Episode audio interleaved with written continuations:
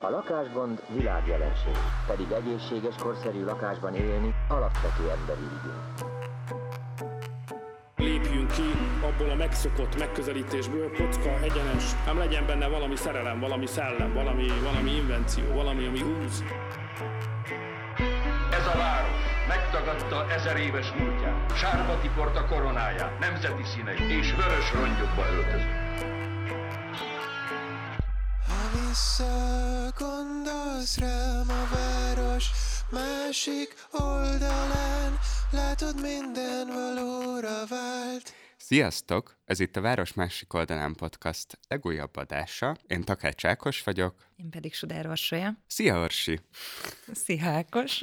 Mizu! Miért voltunk távol ennyire? Minden oké. Okay. Hát azért voltunk távol, mert uh, szétdolgoztuk magunkat a választási kampányban. Most pikirtkedhetnék azon, hogy milyen sok értelme volt, és hogy ez a munka mennyiben hasznosult, de nem pikirtkedek, fegyelmezetnek kell lennünk, és optimistának, úgyhogy a stratégiai nyugalom helyett fegyelmezett és optimista építkezést ajánlok minden baloldali szomorkodás helyett. Úgyhogy mi is ebben a szellemben folytatjuk tovább a podcastot, kövessetek minket Facebookon, Instagramon, és hogyha tehetitek, akkor Patreonon támogassátok a Partizánt azért, hogy továbbra is elkészíthessük ezeket az adásokat.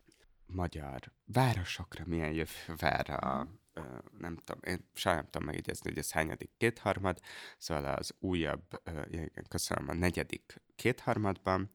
Érdemes így egy kicsit összeszedni fejben azt, hogy milyen félelmek, milyen diskurzusok vannak most így Budapesttel kapcsolatban a választás kapcsán, mert engem valahol az, az meglepett, hogy, hogy ennyire gyorsan így szájra kapott a legyen Budapest városállam, fél mém, troll, Tényleg nem is, az nem is mm. tudom, hogy a tüntetésem vajon, amit nem tudom, azt hiszem a következő szombatra szerveztek, az vajon milyen tömegek jelentek meg, hogy támogassák mi volt ezt. Az, a... Mi volt az elvárás? mi volt?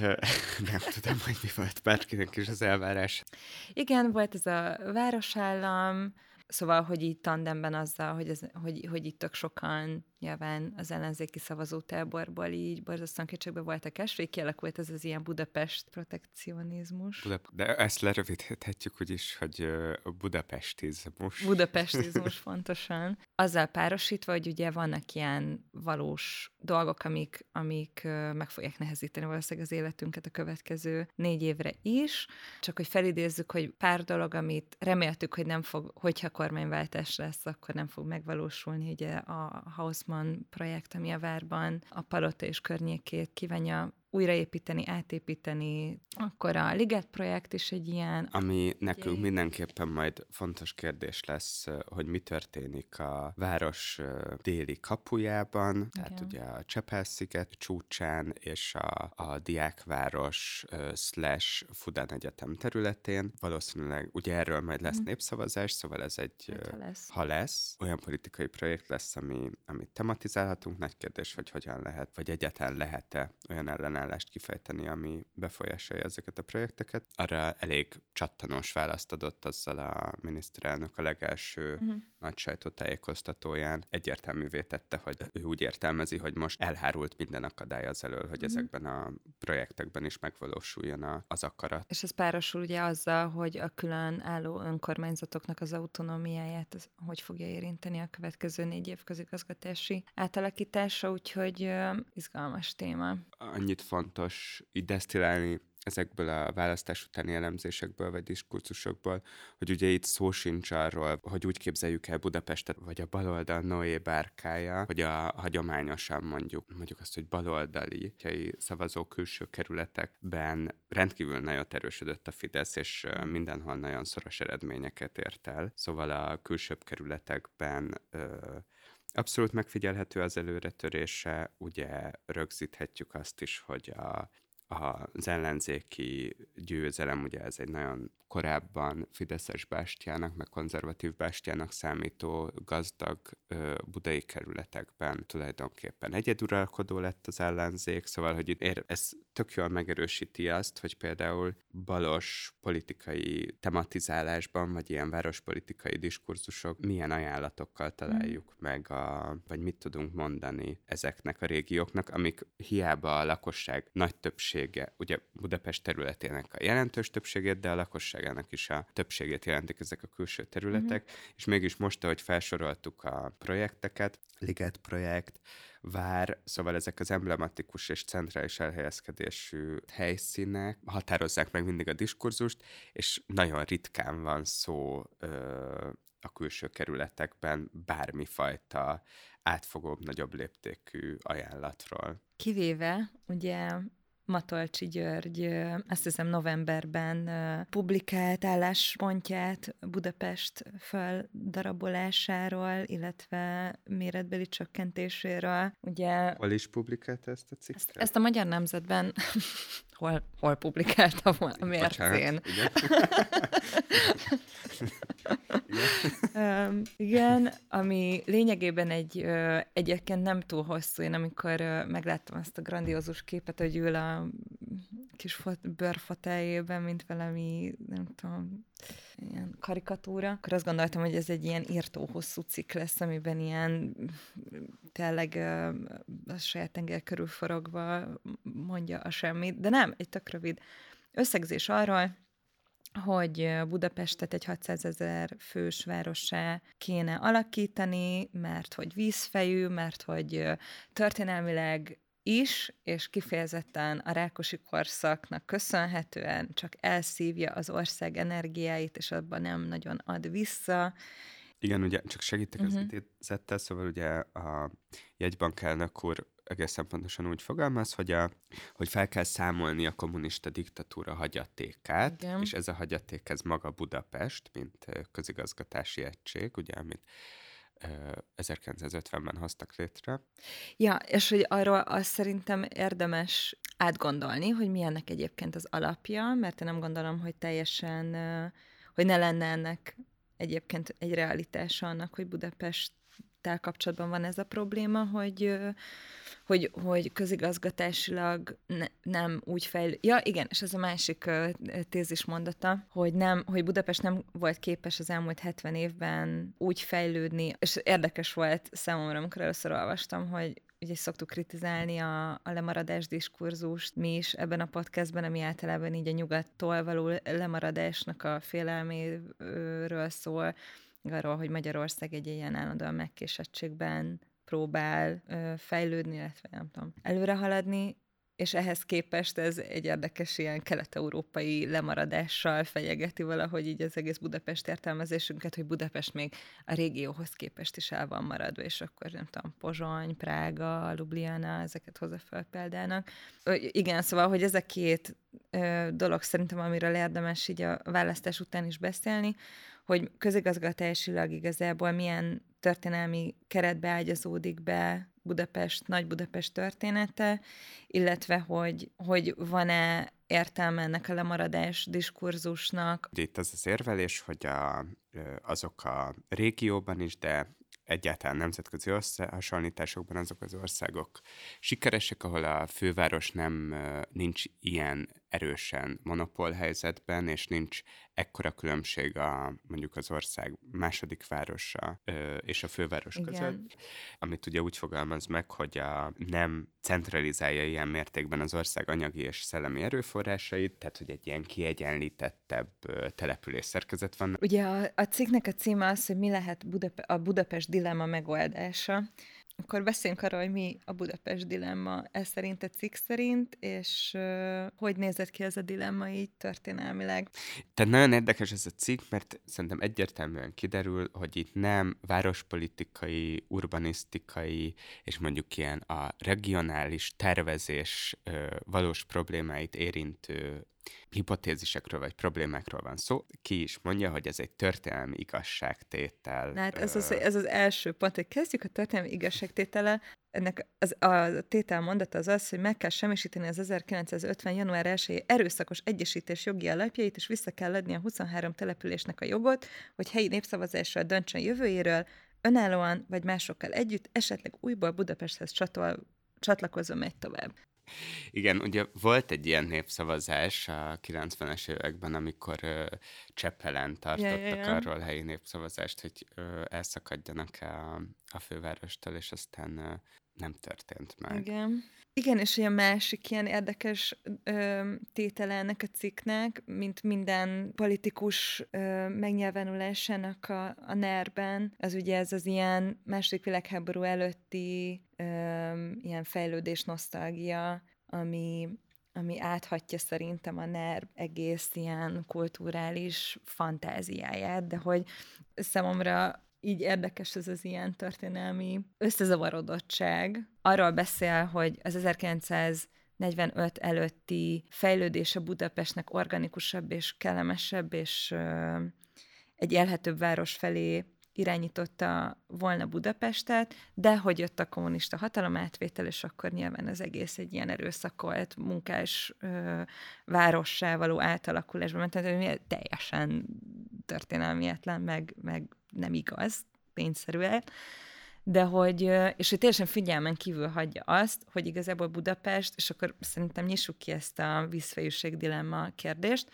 hogy egyrészt Budapestnek így a, a, a szerepe az orsz, a vidékkel, illetve hát az országon belül, az rengeteget változott már a 20. század első két évtizedében, nyilvánvalóan így a, a dualizmustól Trianonig rengeteget változott a, a főváros szerepe. Ez az a fajta növekedés, ami, amit ő organikusnak, meg élhetőnek gondol, az igazából Európa egyik leg ö, gyorsabban és dinamikusabban fejlődő városa volt. Tehát, hogyha valamikor dinamikusan és kevésbé így az élhetően, hanem az az iparosított, vízfejűvé növekvő, elképesztő bevándorlással és fluktuációval rendelkező város, az Budapest volt, vagy tehát, hogy az ebben az időszakban alakult ki. Persze, és abszolút. Pont nem az 50-es években. Egyéb 19. századi hasonlóan gyorsan fejlődő városokkal összehasonlításban is meglehetősen tervszerűtlenül fejlődött. Itt ehhez kapcsolatban még vissza akarok csatolni annyiban a ö, Matolcsi cikkre, mm. hogy, ez egy, hogy nekem az nagyon érdekes, hogy ugye az egész cikk alapvetése ugye egy egészségesebb mm-hmm. ö, városméret, vagy ilyen település szerkezeti arány létrehozása legitimálná ezt a lépést, mm. és hogy itt ugye a decentralizációról beszél, és közben ugye azt írja, hogy ez a 600 ezres városmag, ez a továbbiakban is megtarthatná a közigazgatási, a kulturális intézményeket, az egyetemeket, tehát ez nagyon vicces, hogy legyen egy sokkal kevesebb választóval rendelkező és kisebb közigazgatási egységként kezelt Budapest, ahova, uh, ahol ugyanolyan mértékben koncentrálódik az összes létező ilyen uh, kulturális, politikai és gazdasági értelemben vett, nem tudom, csomópont mm. intézmény és erőforrás. Szóval ez nekem egy ilyen tök érdekes ellentmondás, hogy nem arról van szó, hogy mondjuk a térbeli és egyéb erőforrásokat osszuk el jobban, akár Budapesten belül, és ne csak a a városközpontban helyezkedjen el minden ilyen fontos intézmény, hanem próbáljuk ezt széthúzni. Szóval erről ez is azt igazolja, hogy itt valójában csak arról van szó, hogy a, a külső kerületekben rejlő mm. választói potenciál azt minél jobban használjuk ki. Bizonyos szempontból itt ezzel értelmet nyer nekem ez a történelmi igazság uh-huh. étel kifejezés, mert ez egy, ez egy megfordítása lenne annak a mostani politikai tendenciákra alapozva, hogy 1950-ben a ö, vörös külső kerületeket hogyan csatolták a, az alapvetően konzervatívabb, vagy hagyományosan konzervatívabb belvároshoz. Amit felvetettél, a, a vízfejűség, mm. toposz a vízfejűséggel kapcsolatban, hogy itt megnőtt a vidék kárára és a vidék mm. erőforrásait kizsákmányolva ilyen parazitaként megnőtt ez a nagyváros Budapesten. Ez ugye már nagyon korán megjelenik ez a diskurzus, mert egyszerűen az a fajta nagyváros élmény, ami ott létrejön, és ami generációk számára ilyen, mármint a városba áramló első generációk számára ilyen sokszerű, új mm. szubjektivitást, új életmódokat feltételezett, és egyáltalán egy teljesen új együttélési, meg térbeli milliót, az nyilvánvalóan ö, olyan mértékben képviselt valami, nem tudom, képviselt valami teljesen új ilyen történelmi konstellációt, ami ilyen, ö, ezeket a válságdiskurzusokat kialakította. Ugye van ez a, az ilyen tök érdekes dolog, hogy hogyan lett abból, hogy Budapest, mint a nemzet modernizációjának a nagy projektje, és kelet Párizs ebből hogyan lett a századforduló utánra dekadens, ugye bűnös város toposzát érvényesítő, hogy, hogy ezek a mm. diskurzusok hogyan alakultak, és ennek milyen politikai okai voltak. De valójában ez a vízfejűség, ez annyiban már akkor sem volt igaz, hogy itt nem arról volt szó, hogy nem gyarmati jellegű volt ez a település, ahol a nagyváros az a gyarmatosítók kizsákmányolásának, erőforrás koncentrációjának a, a központja volt, és egy ilyen despotikus, ellenőrző település a meghódított gyarmati területek fölött, hanem ez egy nagyon erős, reciprokális, kölcsönhatásra mm. alapuló viszony volt. Budapest egyszerűen ennek a az agrárországnak a legalábbis részleges modernizációjához szükség volt egy ilyen erős központra, ez a, ugye már a reformkortól kezdve, de aztán utána a Gründerzeitben és a 19. század utolsó harmadában a magyar politikai osztálynak a tudatos projektje volt, hogy, hogy egyszerűen olyan adottságai vannak az országnak, hogy mindenképpen kell egy, létre kell hozni egy ilyen gazdasági centrumot. És ugye Budapest gazdasági centrum jellege előbb jött létre, mint a, mint a politikai centrum jellegének a megerősítése mm. és, és térbeírása itt ugye a Ránki György történésznek, meg gazdaságtörténésznek vannak erről egyébként a 70-es évekből nagyon jó tanulmányai, ahol kimutatja azt, hogy a vidék-Budapest viszony az nem egy erőszaktétel a vidéken, hanem egy nagyon erős kölcsönhatás, amiben a város tulajdonképpen a, a, be, a befektetések, az infrastruktúra és a modernizáció ilyen kapujaként vagy motorjaként szolgál, de az teljesen egyértelmű minden korszakban, hogy ez a város nagyon erős kapcsolatban van a hátországával, tehát a vidékkel, mm. és a, nem tudom, a, vi, a vidék és a nagyváros szors, sorsa az, mm. az szorosan összefonódik, és ez ugye nyilván más regiszterekben, meg más urbanizációs kontextusban, de ez most is így van. Hát igen, meg ugye elképzelhetetlen szerintem Magyarország történelme anélkül, hogy Budapest abban a tempóban és olyan mértékben fejlődik, ahogy, és most nem csak az iparosodás és nem tudom, a vasúthálózat centralizációja pontosan ebben a régióban, mert ennek földrajzi okai is vannak, hanem az, hogy a, a, a nemzeti törekvések a 19. században nem tudtak létezni fővárosi kont- koncentráció nélkül. És az, hogy, hogy a monarchiában Pest, Buda, Óbuda elfoglalt helye, az pontosan micsoda, az, az alapvetően határozta meg a Bécsel való, ugye állandó, sokat emlegetett versenyt. Szóval az, hogy az Egyesítés milyen mértékben járult hozzá Magyarország a dualizmusban elfoglalt helyével, az nem mutatja semmi jobban, mint hogy például a magyar nyelv használatát illetve a, a magyar nyelv használatot az adminisztrációban hogyan segítette elő az, hogy Budapest centrumvárossá vált. Gazdaságpolitikailag, infrastruktúrálisan, kulturálisan, szóval, hogy azt szerintem nagyon fontos, amit mondasz, hogy így kulturálisan generációk tapasztalatát, hogy határozta meg Budapest, mint egy ilyen monolit, és mint egy ilyen hatalmas metropolis, ami egyébként tényleg versenybe tudott lépni itt a Nyugat-Európához, így a képzeletünkben tartozó nagyvárosokkal, de hogy az is van, hogy ez a, a nemzeti autonómiának egy, egy nem organikus, hanem egy tudatos része volt, és az a nosztalgia, amit így a nerben látunk, már csak ezért is hamis az organikus, és természetesen, és van egy ilyen kicsit egy ilyen alulról szerveződős érzés, amikor az ember olvas ezeket a neres elemzéseket, mint hogyha, mint hogyha a magyar néplélekből egy ilyen természetes organikus, zöld, élhető város kellett volna, hogy kinőjön, csak ugye közbeszólt így a történelem, Ja. és megakadályozta Horthy Miklóst abban, hogy létrehozza ezt a, ezt a nem bűnös várost, holott nem, tehát az egész nemzeti autonómiánk arra épült, hogy kialakuljon a magyar királyságban egy olyan centrális erő, ami fönn tudja tartani az mindenkori Magyarország határain belül lévő, tehát az, hogy Zágráb például nagyon hasonló ö, tempóban növekedett, mint Budapest, ami nyilván egy ilyen nehézséget okozott például a, az akkori Magyarország, vagy a Magyar Királyságnak a, a gazdaságpolitikai egyensúlyában. Az borzasztóan érdekes szövegeket olvasni a Jókainak egy egész korai science fiction regénye kezdődik ezzel a képpel, de ez nyilván csak egy ilyen kulturális csúcsának, szóval az egy teljesen élő diskurzus volt a 19. század mondjuk közepén, teljes politikai spektrumban. Az a koncepció, hogy Budapestet az oké, hogy gazdasági központtá fejlesztjük, azért kell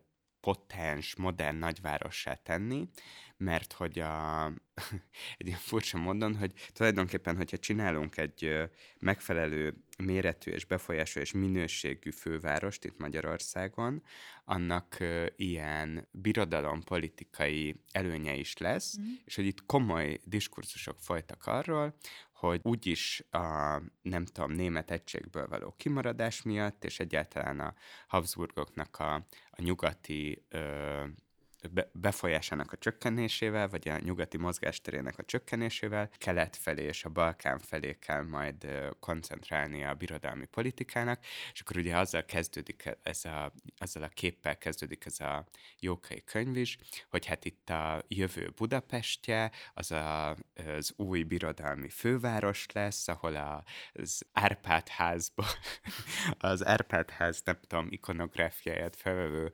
Habsburg uralkodó a budai várban lakik, és nem a. Hofburgban.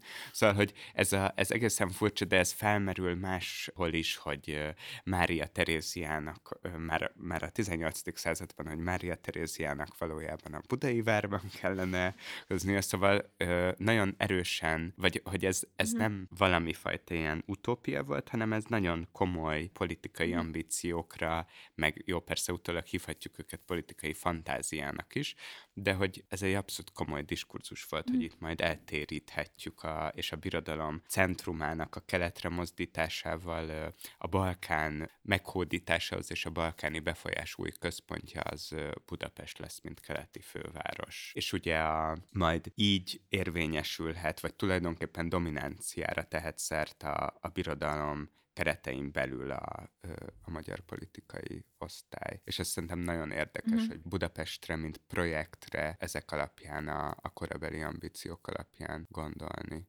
Nekem, neked erről biztos, hogy sokkal mélyebb tudásod van, nekem ez most ilyen ilyen rácsodálkozás volt, hogy léteztek ezek a diskurzusok. Szóval mondjuk így, tudva azt, hogy ezek a diskurzusok ezekben az évtizedekben ott voltak a, legalábbis az, a, nem tudom, értelmiség, vagy az elit gondolataiban, ez nekem megmagyarázza azt, hogy mondjuk a várral mi történt Mhm. a, a 19. század végén.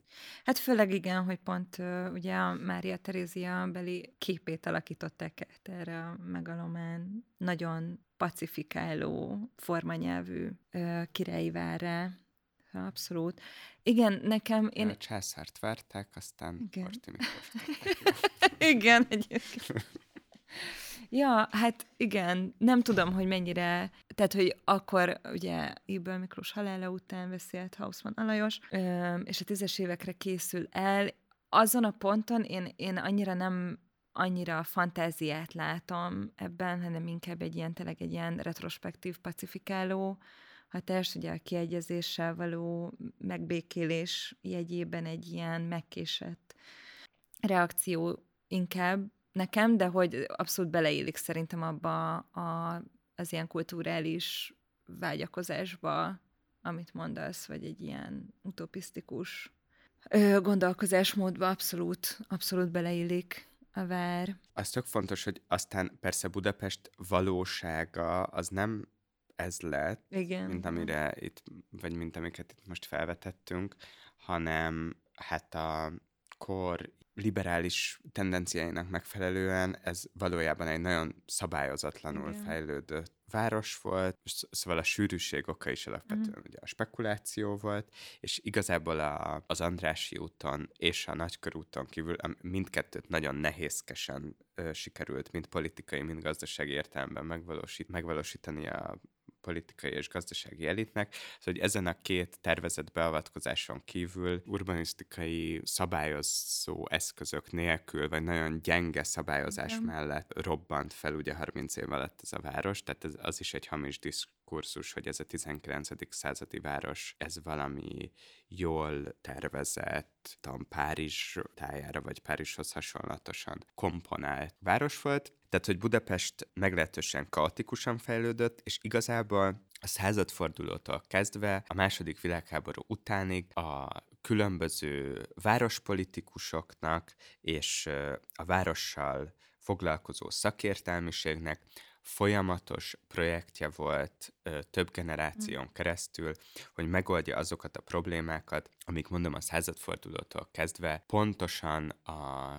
a város körül megnőtt, mert mint ugye a mostaninál kisebb közigazgatási határokkal rendelkező város körül megnőtt külvárosok és a főváros közlekedési, kulturális, ö, politikai és egyáltalán ilyen ellátottsági viszonyait ö, rendezte volna, és, és számtalan és nagyon gazdag ö, vagy, vagy összetett vita zajlott folyamatosan arról, hogy a városegyesítést azt hogyan kell megoldani, és hogy a, a főváros és ugye a vármegyékhez tartozó külvárosok, az elválasztottsága, az milyen ö, tulajdonképpen politikai és közigazgatási padhelyzetet jelent, és hogyan, ugye Matolcs úgy fogalmaz, hogy ö, Budapest fejlődésének az akadálya az maga Budapest, tehát Igen, a, igen. Oh, Budapest megnéte.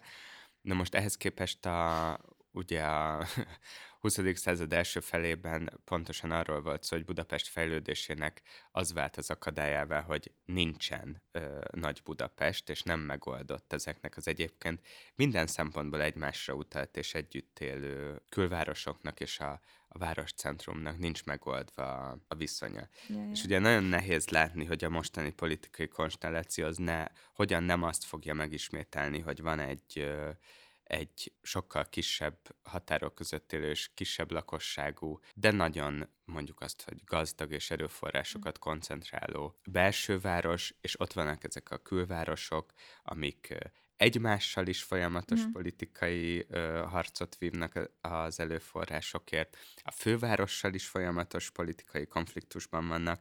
Szóval a Matolcsinak a felvetése az ö, teljes mértékben ellentétben van a, nem tudom, így a kortárs urbanizációnak a valóságával, és azzal, Abszolút. hogy ö, miközben fontosak a ö, lokális és ilyen köztes léptékek, de regionális tervezés és koordináció nélkül tulajdonképpen nincs is értelme beszélni a városról, mert az a tömör, kompakt város, amit most ezek a budapestista, ja, vagy a ja. budapestizmusban összpontosuló ilyen városelképzelések, meg várostudatok jeleznek, az csak egyetlen egy elem ebben a nagy ilyen urbanizált Igen. levesben, ami ugye most már olvashatjuk, hogy kifröccsen a Velencei tóig, vagy a Balatonig, tehát Ja, itt egy olyan regionális hálózatról van szó. Szerencsepatkó. Igen, közép és lassan már Nyugat-Magyarország összenövésével is, ami, aminek nagyon nehezen Mm. képzelhető el a, a politikai irányítása,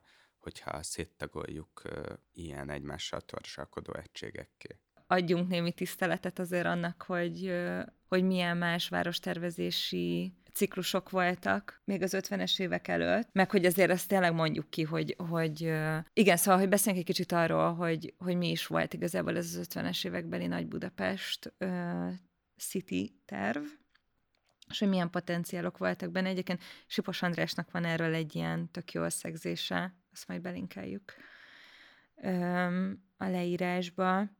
Szóval, hogy ugye nem számítottam rá egyébként, hogy ennyire a Matolcsi cikk körül fog forogni a, a, a beszélgetésünk, de nagyon örülök, mert itt tök jól összefoglalja az összes ilyen történelmi meg kulturális problémát így a, a, a NER-rel kapcsolatban. hogy az egyik ilyen ugye visszatérő eleme, amit már mondtunk, hogy a, ö, mindent fel kell számolni, ami a kommunista diktatúra alatt ö, került létrehozásra, és hogy a Budapest közigazgatási felosztása is ilyen, és ez egyik ilyen oka annak, hogy ez miért történelmetlen, az az nyilvánvalóan, hogy így 50-re tekintve, tehát hogy végignézve így a történelmi folyamát a második világháború utáni Magyarországra, természetesen 50-re nem a semmiben rukkoltak elő egy, egy várostervezési, vagy erre, erre, ezt fontos így realizálni, hogy a második világháború okozta pusztítás Budapesten, az egyrészt egy szörnyű dolog volt, de ugyanakkor így a várostervezésben, újraépítésben egy lehetőség is, és az akkori modernista építészek, a Fischer, a Major, a, ezért tök sokat beszéltek erről a térés formában, ami az akkori legátfogóbb építészeti magazin volt, hogy, hogy milyen lehetőségek vannak a, a város újratervezésében a második világháború után, és a város rendezés az egy ilyen dolog volt, és az akkori ö, ö, közigazgatás, vagy erre felhatalmazott közigazgatási intézmény, a Fővárosi Közmunkák Tanács, az FKT, sok-sok tervet például készített a város újrarendezésére, és amit a Sipos mond, az az, hogy nyilván mire, mire a Rákosiékhoz eljutottak ezek a tervek, addigra már, hogy mondjam, volt egy ilyen kialakult kép arról, hogy, hogy milyen területeket kell Budapesthez csatolni, és, és ezek hogy nézzenek ki. Ami a Rákosiéknak egy ilyen nagy hibája volt, és nagyjából ezt fogalmazza meg a legtöbb várostörténész, az az, hogy kifejezetten így a munkás területekre és a gyári iparos területekre koncentráltak, és abban nem volt önkritika, hogy a többi ö, peremvidéknek a csatlakozása az az öt éves tervben hogy fog tudni, ö, hogy fogja tudni kivenni a részét, mert ugye az volt az elgondolás, hogy a, ö, az iparterületek, illetve munkás negyedek, azok kitermelik a többi peremvidéknek a szükségleteit, és emiatt így kiegyenlítődik, de hát mivel már az első öt éves terv sem hozta az elvárásokat, ezért igazából már az 50-es évek közepére egyértelmű volt, hogy, hogy az a nagy Budapest, ami 50-ben kialakult, ami még egyszer mondom, nem a Rákosiéknak volt a agy szüleménye, hanem egy nagyon hosszú tervezési folyamatnak volt a, az eredménye. 54-ben már arról volt diskurzus, hogy hogy gondolják újra az 50-es nagy Budapest tervet, és, és pont a Siposnak a cikkében olvastam, hogy, hogy 56. október 22-ére volt kiírva egy szavazás arról, hogy elcsatoljanak abból a 16 frissen hozzáadott kerületből párat, és úgy hát nyilván a, a forradalom miatt ez nem volt akkor aktuális, és akkor így ragadt igazából, vagy így hordoztuk tovább ezt a nagy Budapest történetet, de hogy ez számomra így érde, tehát hogy, hogy szerintem ez ebben érdekes, hogy abszolút nem az van, hogy ilyen full kritikátlanul 50 óta éljük ezt a nagy Budapest álmot, amit Rákosi kitalált, és azért, hanem hogy... Hát, sőt, ugye a következő évtizedekben, a 60-as, 70-es években a különböző, nem tudom, akár még a, a politikai bizottságnak a, az ülésein is rendre fölmerült az a probléma, hogy decentralizálni kell Igen. az ország település szerkezetét, hogy meg kell akadályozni Budapest további növekedését. Ugye ne felejtsük el, hogy ezekben az évtizedekben volt olyan, hogy hatóságilag tiltották és korlátozták a letelepedést igen, igen, igen.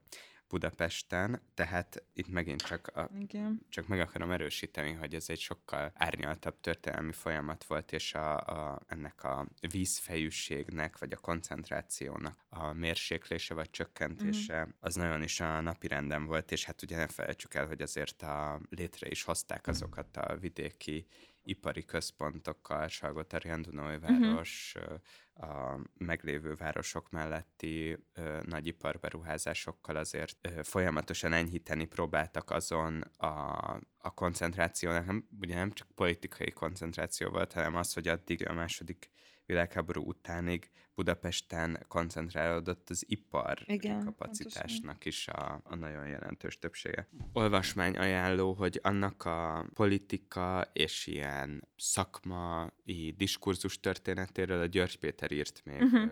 még a rendszerváltás után közvetlenül a Budapest, budapesti negyedbe egy egy hosszú tanulmányt, ami, ami szerintem nagyon jól összefoglalja azt pont az 50-es város fejlesztésig, hogy tulajdonképpen már 1908-tól kezdve ugye a Bárci polgármestersége uh-huh. alatt a Harrer Ferenc nevével filmjelezve megkezdődött az a, az a szakmai diskurzus, ami, ami nagyon izgalmasan és, és összetetten a, ezeknek a külvárosok és a, a főváros egyesítésének a szakmai és ugye politikai feltételei tematizálta, folyamatosan koncenciókat gyártott, azokat revízió alá vette, és ugye ez egy nagyon, ahogy a György Péter itt írja, és hogy ez egy nagyon izgalmas tantörténete annak, hogy a, nem tudom, városfejlődés valósága az hogyan normatív igényei, vagy reális igényei azok hogyan futnak zátonyra különböző politikai konstellációk miatt, vagy hogy nem is az, hogy olyan futnak zátonyra, hanem hogy ez a kettő hogyan elválaszthatatlan egymástól.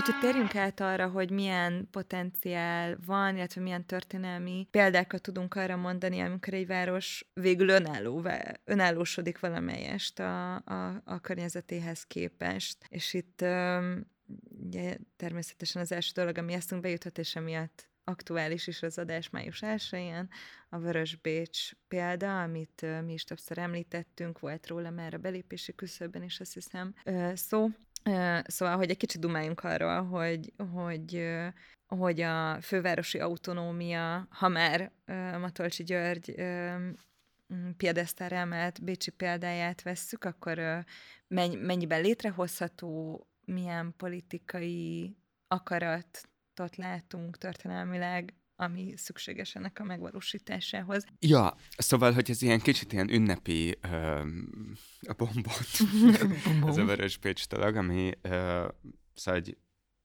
nem, na, szerintem ez egy tök hasznos történeti példa, ö, nyilvánvalóan egyetlen, hogy ez most nem valósítható meg, de a tanulságok levonhatóak belőle, meg egy tök érdekes sztori, és a, szerintem nagyon fontos, hogy minden ö, baloldali város iránt érteklődő ember tisztában legyen vele, hogy eddig még nincs. Bár ezért az utóbbi évben most már nálunk is volt erről több cikk meg beszélgetés. Szóval ugye itt ar- arról van szó, hogy ugye nagyon hasonlóan hozzánk, ugye a az első világháború után ott volt a hirtelen megcsonkult Ausztria, nyilván másképpen csonkult meg, mint Magyarország, de ugyanúgy egy kis ország ott maradt a hatalmas, valóban nagyon nagy vízfej, két egész két milliós lakosságú Bécsel, és ugye itt az volt a politikai konstelláció, hogy a nagyon erős ausztromarxista szociáldemokraták ők először még koalícióban kormányoztak, azt hiszem a, a konzervatív, mhm. klerikális, katolikus párttal, de aztán ez a koalíció nagyon hamar megbukott, és végül egy olyan politikai és közigazgatási helyzet jött létre, hogy az lett tulajdonképpen a politikai kompromisszum, hogy ott volt a fekete, ugye konzervatív klerikális Ausztria, a vidék, és abban, ez ugye erről kapta a nevét, ott volt a Vörös Bécs, ami ugye nagyon fontos, hogy ez a projekthez szükség volt arra, hogy ki kialkutták azt a kompromisszumos helyzetet, hogy ugye Bécs nem csak önkormányzatisággal rendelkezett, vagy nem csak ilyen ö, municipális helyhatósági önkormányzatisággal, hanem ugye máig Bécs az a szövetségi, az osztrák szövetségi rendszerben egy, egy szövetségi állam, tehát mm. önmagában ö, tartományi kompetenciákkal is rendelkezik, vagy, vagy politikai autoritással, tehát ezért Ugye az egész Vörös Bécs projekt alapja az lett, hogy ebben a nagy konzervatív tengerben ott álljon szigetként ez a tartomány, aminek ugye a tartományi gyűlésnek adókivetési joga is volt, és egyáltalán olyan jogi törvényhozási eszközei, amivel megteremthettek ugye a Tiborc adó vágyálma, az ott megvalósult egy nagyon-nagyon intenzív luxusadóval, mhm. ingatlanadóval.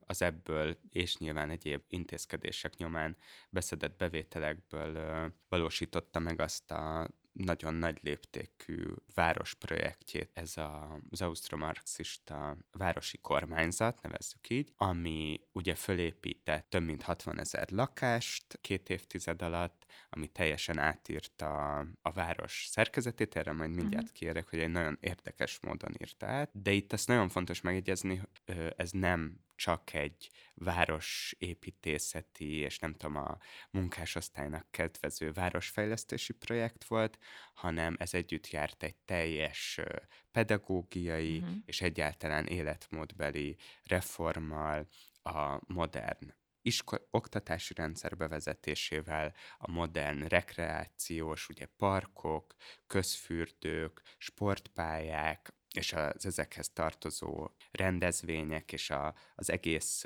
nem tudom, város, igen, kulturális életének az átalakításával is együtt járt.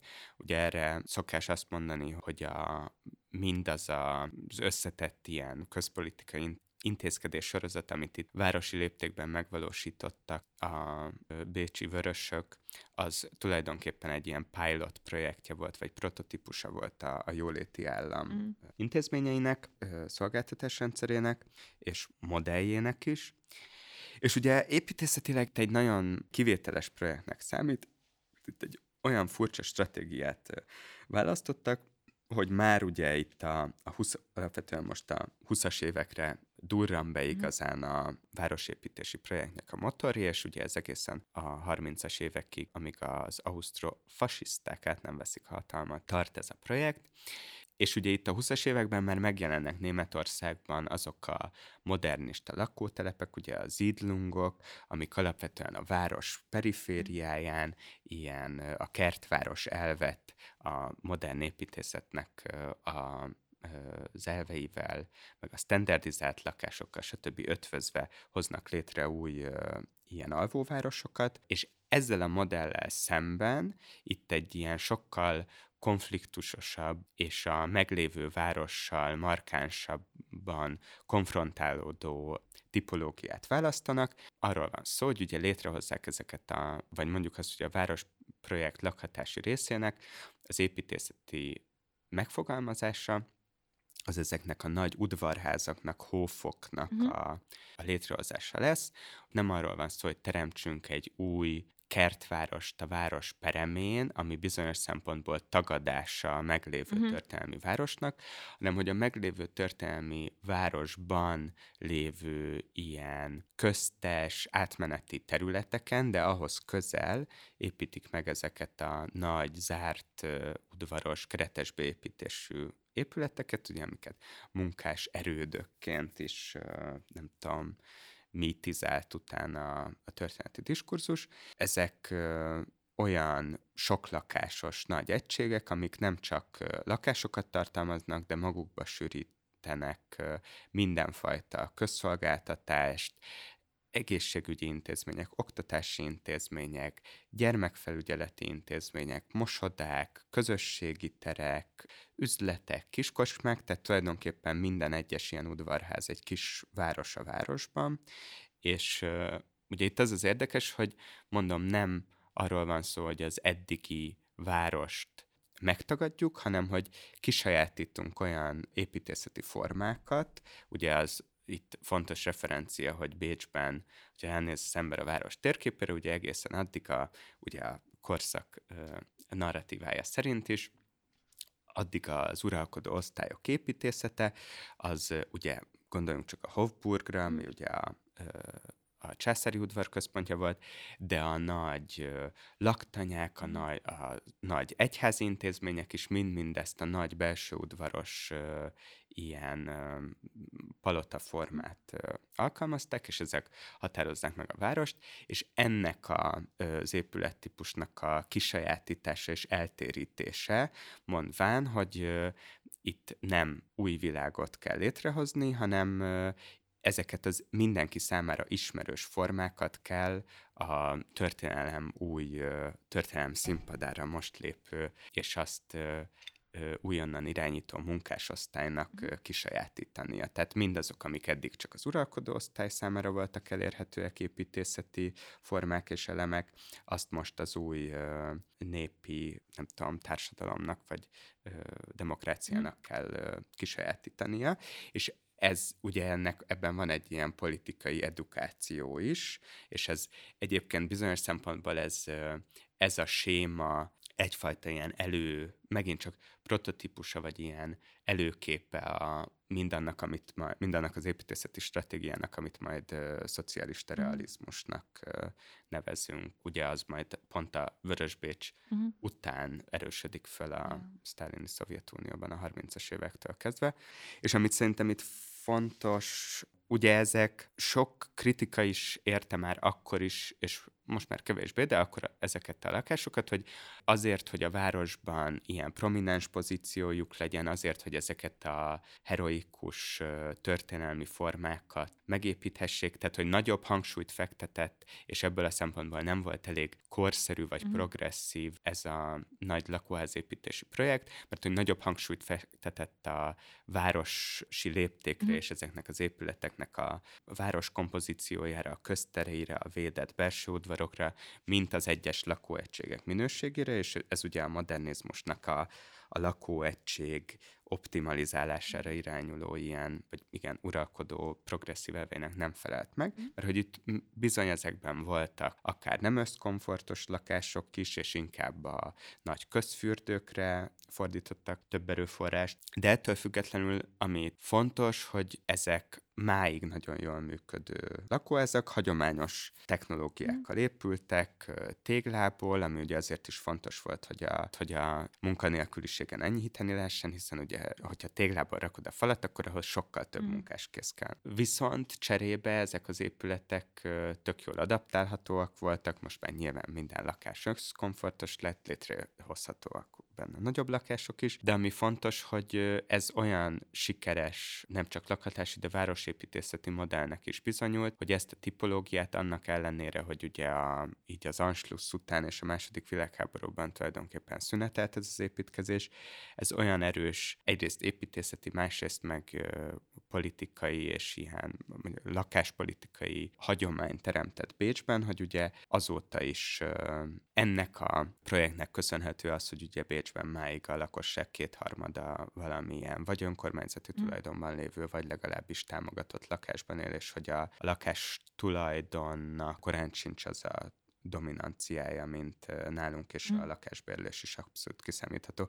Ugye az egészen döbbenetes, hogy a Vörösbécs korszakában a, azt hiszem a legalacsonyabb szám, amire sikerült leszorítani a, a lakhatásnak a, az árát, az az, hogy a, az ott lakók jövedelmének mindössze 4%-a Mhm. volt a, a lakbér ezekben az újonnan létrejött ö, udvarházakban, ehhez ugye hoz, ott volt a nagyon olcsó tömegközlekedés, és mondom, ezt hangsúlyoznám, hogy hogy szerintem a mai ilyen városépítészeti dis- diskurzus számára azért is népszerű vagy fedezte fel, fedezi fel újra és újra ezt a modellt, mert ezek nagyon kompakt, mégis alacsony beépítésű ö, udvarházak, ö, hatalmas zöld belső udvarokkal, és ami fontos, hogy a város központjához viszonylag közel, infrastruktúrális vonalak mentén, tehát nem ilyen szétterjedő perifériás kertvárosokban. És, és ugye a, második világháború után is folytatódott ennek a tipológiának a nyilván akkor építészeti gondolkodásának megfelelő újra és újra értelmezése. Ugye még a 70-es években is ugye van olyan adaptációja, ezt majd kitehetjük, a, azt sokat mutogatják, hogy felépült ez az Alt Erlá nevű lakótelep, ahol ugye a lakótelepi házak tetején medencéje van a, a lakók között. Tehát ez egy nagyon erős és szinte kikezdhetetlen ö, hagyomány teremtett. Persze a mostani ilyen bécsi diskurzusokban, amennyire követem, ugyanúgy ott vannak azok a küzdelmek, hogy küzdjünk a neoliberalizációnak, meg a Mm. lakatás finanszírozásának financializációja, piacosítása ellen, de hát azért ez ott nyilván nagyon más kontextusban zajló küzdelem, mint mondjuk nálunk, ahol tulajdonképpen semmi ilyesfajta hagyomány nincs, de erről már Igen. beszéltünk.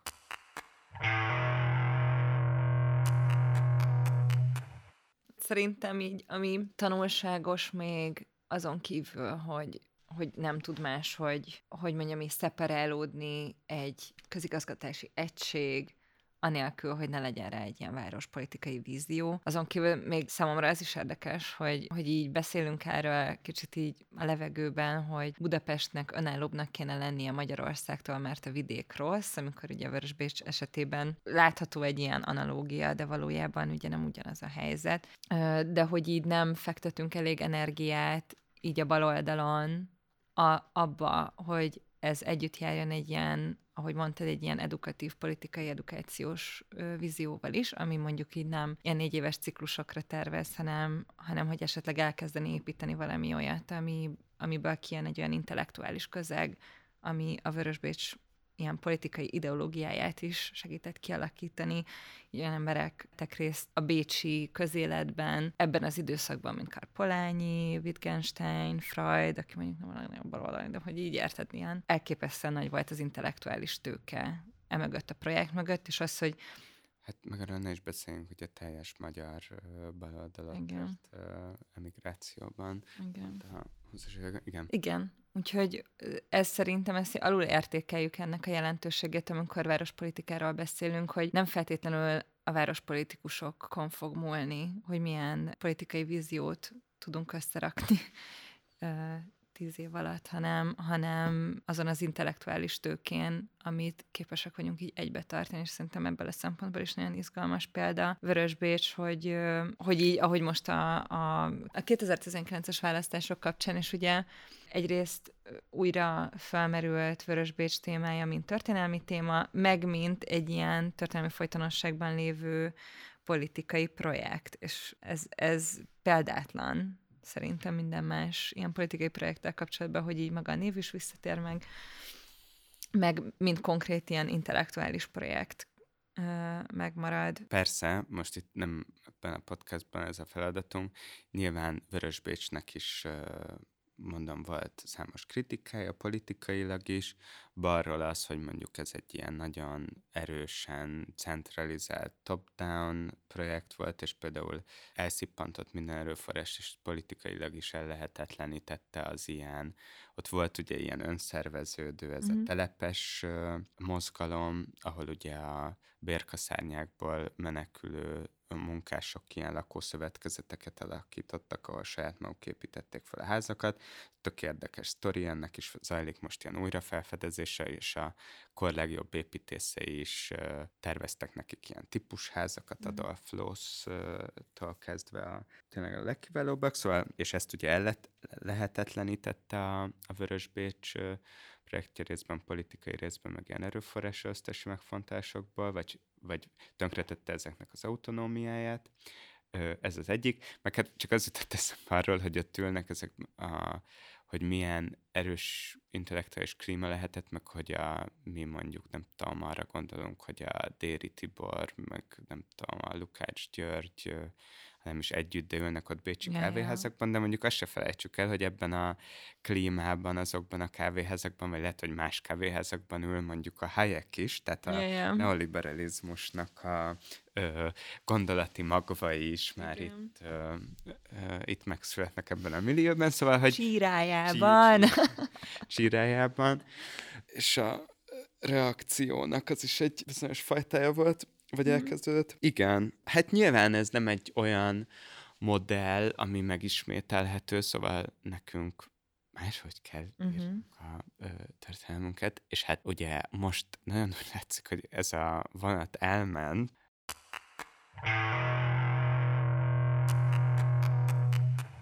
Hogy mondtad, hogy, hogy nekünk máshogy kell építkezni, és azt hiszem, hogy volt egy ilyen, vagy szoktuk mondani, hogy volt a baloldali populizmusnak egy ö, momentuma pár évvel ezelőtt, és ugyanígy a municipalizmusnak is volt egy momentuma, ami a populista baloldallal együtt úgy tűnik, hogy kicsit ö, kezd, vagy hát elbukott, mint politikai projekt, de ez egy, számomra ezért ez egy kérdőjel, és hogy szerintem arról valamennyire így érdemes megismertetni, és aztán lehet, hogy erről majd egy külön adást is érdemes lenne csinálni, de megismertetni a hallgatókat azzal, hogy amúgy vannak ilyen önkormányzatiságra épülő politikai projektek a világban, és a 2019-es önkormányzati választásokon itthon ez egy felmerült kérdés volt, hogy az önkormányzatiság az egy mind politikai mozgalom, mint politikai projekt, az egy követendő dolog, el lehet-e belőle politikai tőkét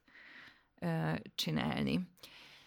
És, vagy én úgy látom, hogy nagyjából a, az önkormányzatiság, illetve a municipalizmus, mint mozgalom próbálja ezt a, ezt a dilemmát valahogy áthidalni, ezt az érdek sérelmet valahogy a központok és a perifériák között, hogy akkor teljes autonómiát adni az önkormányzatoknak, és hogy az önkormányzatoknak, hogy az önkormányzatok tudják a saját közösségüket szabadon és progresszívan tervezni, ugye ez az alaptétel, és ez például baloldali mozgalmaknak Barcelonában, például a Barcelona Ancomu nevű mozgalom kapcsán, ugye, aki a barcelonai polgármestert is végül tudta adni. Nagyon nagy mozgásteret adott ezeknek a baloldali mozgalmaknak, hiszen kisebb gazdasági léptékre épül, mint amit a neoliberális gazdaságpolitikai rendszer egyébként megkövetel, tehát mondjuk tudna úgy működni egy magyarországi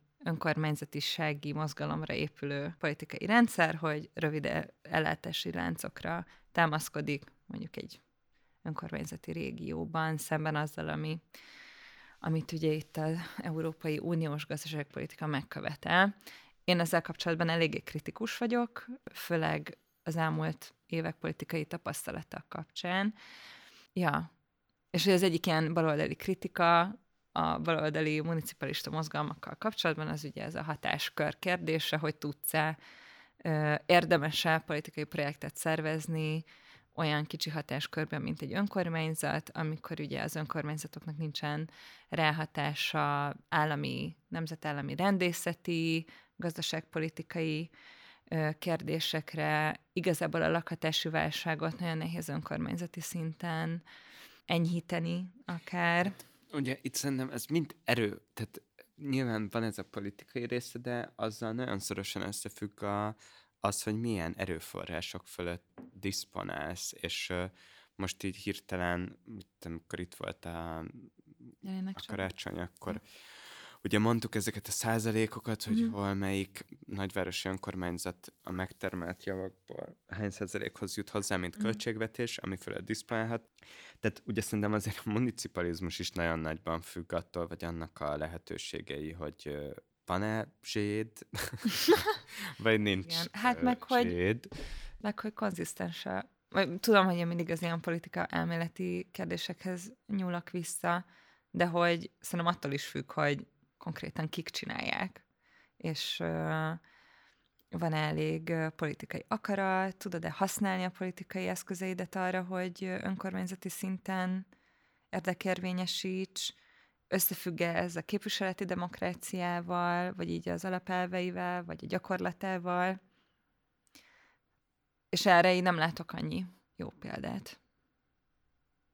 Igen, szerintem is, ö, én most tök őszintén be kell, hogy valljam, azt, azt, azt, én nem, Szóval, hogy engem, nekem soha nem léptet igazán az inger küszöbömet ez a municipalizmus. Nem azért, mert nem tartom fontosnak az önkormányzatiságot, és nekem erről és majd tök jó lenne meghívni mm-hmm. valakit, aki ebben ö, ö, nem csak, hogy otthon van, de tapasztalatai is vannak, ö, külföldi és magyar viszonylatban is. Szóval én ezt szorgalmaznám mm-hmm. elsősorban, és akkor vitatkozhatunk. Ugye az van, hogy pont azokban a... Tehát szerintem bizonyos ügyeket, bizonyos ö, ilyen szociális és politikai kérdéseket, vagy aspektusokat tök jól lehet ebben a ö, helyi keretben, lokális keretben ö, vinni. Ö, azok a, tehát egyszerűen olyan a városaink jellege, és ugye pont most, hogy visszakanyarodjunk az alapkérdéshez, szóval abban egyébként sajnos az a rossz írem, hogy igaza van egyébként a kormányzatnak, hogy soha nem fejlődött úgy ez a város, pontosan az országos jelentősége és az elképesztően egymásra utaltsága miatt a vidéknek és Budapestnek, hogy az kormányzati uh-huh. beavatkozás és lépték és kompetencia kompetenciák nélkül fejleszthető lett volna. Ez persze nem azt jelenti, hogy ne kellene küzdenünk a, az önkormányzatiságért, csak szerintem kicsit most municipalizmusról beszélni ebben a helyzetben, lehet, hogy már nem is beszél senki erről, vagy te is említetted, ezért, de hogy az, az mindenképp illuzórikus. Mm. Szóval szerintem használni kell az önkormányzatok erőforrásait, de leginkább azt kellene, hogy ezek, ezek az önkormányzatok most a lehető legszorosabb szövetségben működjenek együtt, Abszolút. és próbáljanak meg közösen valami fajta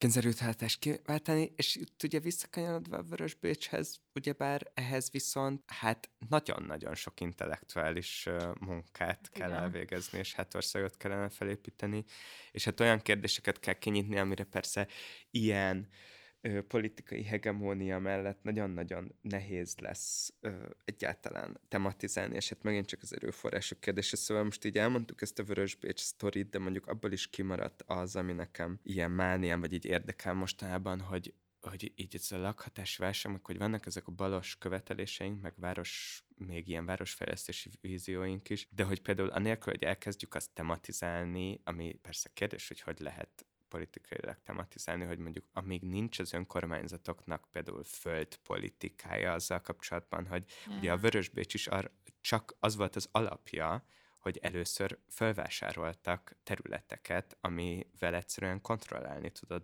sokkal jobban. Ugye az önkor- a mi önkormányzataink azok olyan helyzetben vannak, hogy folyamatosan szabadulnak meg a még meglévő Ja, ja. terül- területektől. Szóval, na mindegy. Megint ez a tanulság, hogy átfogó politikai víziók. Igen, csak igen, Ja, ja. majd jövőre, vagy Egy jövő. nem, nem, nagyon nem tudom, ne ilyen nóton Ja. fejezzük. ha? Igen, meg hát nekem, nekem az is így a, a kritikám a, a municipalizmussal kapcsolatban, hogy egyszerűen így, amikor, amikor olyan világban élünk, ahol a nemzetállamoknak olyan jelentősége van, mint most, főleg így, hogyha most csak így a háborúra gondolunk, akkor, akkor egyszerűen nem, nem, nem, nem életképes az a politikai projekt, ami, ami ennyire izoláltan tud csak működni.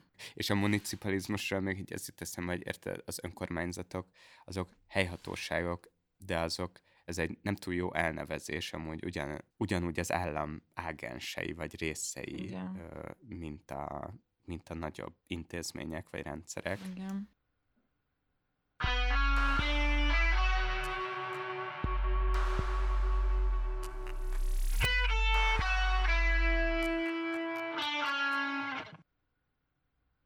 Szóval, hogy öm, így záró akkorként egy kicsit metázunk akkor arról, hogy Térjünk mi a... Igen, hogy mi, mi, a, mi az alapja, megbeszéltük, hogy mik a történelmi, kulturális azért hiányosságai ennek a tételnek, de mi az alapja? Én is azt gondolom, hogyha most felmerül az a diskurzus, amiről már én így hallottam ilyen pletykákat, hogy tényleg ö, most meglépik azt, hogy átalakítják Ja, ja. Budapest közigazgatási rendszerét, akkor szerintem persze itt nehéz elkerülni a kooptációt, meg egyáltalán, hogy ki a franc fog Bocsánat, shout out annak, aki erről tud valamit, írjon már egy Igen. cikket, amit le tudunk hivatkozni, most már két hete nem találok erről egy normális cikket, úgyhogy please. Ö, szóval ugye itt ezzel kapcsolatban is a, csak az elmúlt, a rendszerváltás ott is rengeteg koncepció van, city, tehát az, hogy mi, amit a Matolcsi mond, de anélkül, hogy amúgy megszüntetnénk Budapestet, legyen belső kerületekből ö, jöjjenek létre nagyobb egységek, vagy esetleg az egész belváros egyetlen zónaként legyen kezelve, stb. Egy, ennek és ennek a különböző változatai. Szóval szerintem azt szögezzük le, hogy abban egyetérthetünk Matolcsi Györgyel, Mm. hogy ezt a közigazgatási rendszert nagyon sok és nagyon jogos kritika érheti, mi is beszéltünk már erről, szóval ennek az átalakításában szerintem akár még balos Mhm. uh-huh. szempontok alapján is, vagy ebben a diskurzusban mindenképpen érdemes lenne részt vennünk. Tehát az, azt én kártékonynak tartanám, hogyha csak azért, mert most ez a kormány fogja megcsinálni ezt, akkor ezek alapján, a törésvonalak alapján ezt elutasítanánk a, azért, hogy fönnmaradjon a status quo, ami szarul működik. Igen, meg hogy az, hogy hozzunk létre alközpontokat, az ne azt jelentse, hogy évtizedeken keresztül, nem tudom, pontokat rajzolunk a Igen. Budapest térképekre, és eh, hanem ott valóban Igen. fejlesztünk valamit, igen. Bár Ja. most ugye legfrissebb hír, hogy megkapta az engedélyt a Zahahatit, a Zuglói Ja, Zuglói. Projekt. Igen. Fantasztikus. Én arra kíváncsi vagyok egyébként erre a projektre. Tökre érdekel, hogy milyen lesz. De a Matolcsi terve alapján Zugló önálló kisváros lesz, úgyhogy Persze, öm, persze. van a városközpont, akkor Igen. milyen jó lett volna, ha ez egy egyetem, egyetemi városrész lesz, és akkor egyébként lehetne önálló. Milyen jó lett volna, nagyon sok minden. Igen, de majd erről Jövőre. Jövőre. Köszönjük, hogy velünk tartottatok ebben az adásban. Kellemes május 1 kívánunk. Éjjel nektek. május elsője? Bizony, bizony. Úgyhogy most be is rakunk nektek egy általunk kedvelt május 1 nótát köszönésnek, és még egyszer mondjuk, hogy patronáljátok a Partizánt, ha tehetitek. Kövessetek minket kövessetek Instagramon minket, és. Facebookon. Írjatok, és izgalmas dolgok jönnek. Szeretnénk elejteni nektek néhány témát, amivel fogunk foglalkozni. Lesz zöld politikáról szó a következő adásokban.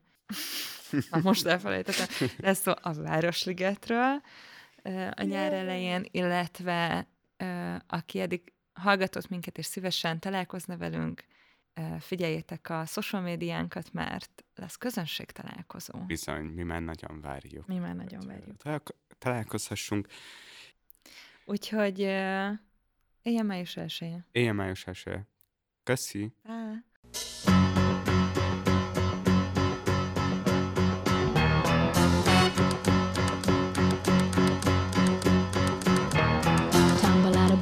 Stumble to the kitchen. Pour myself a cup of ambition and yawn and stretch and try to come to life.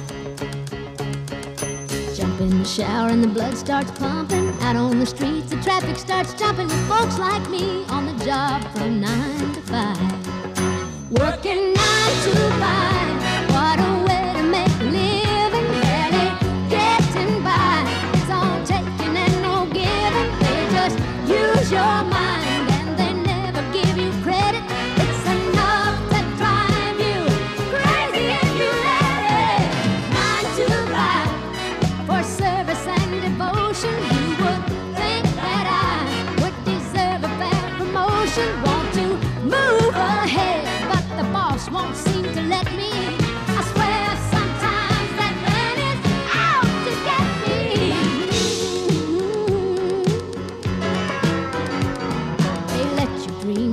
to shatter. You're just a step on the boss man's ladder, but you got dreams he'll never take away. In the same boat with a lot of your friends, waiting for the day your ship will come in and the tide's gonna turn and it's all gonna roll your way. Working nine to five,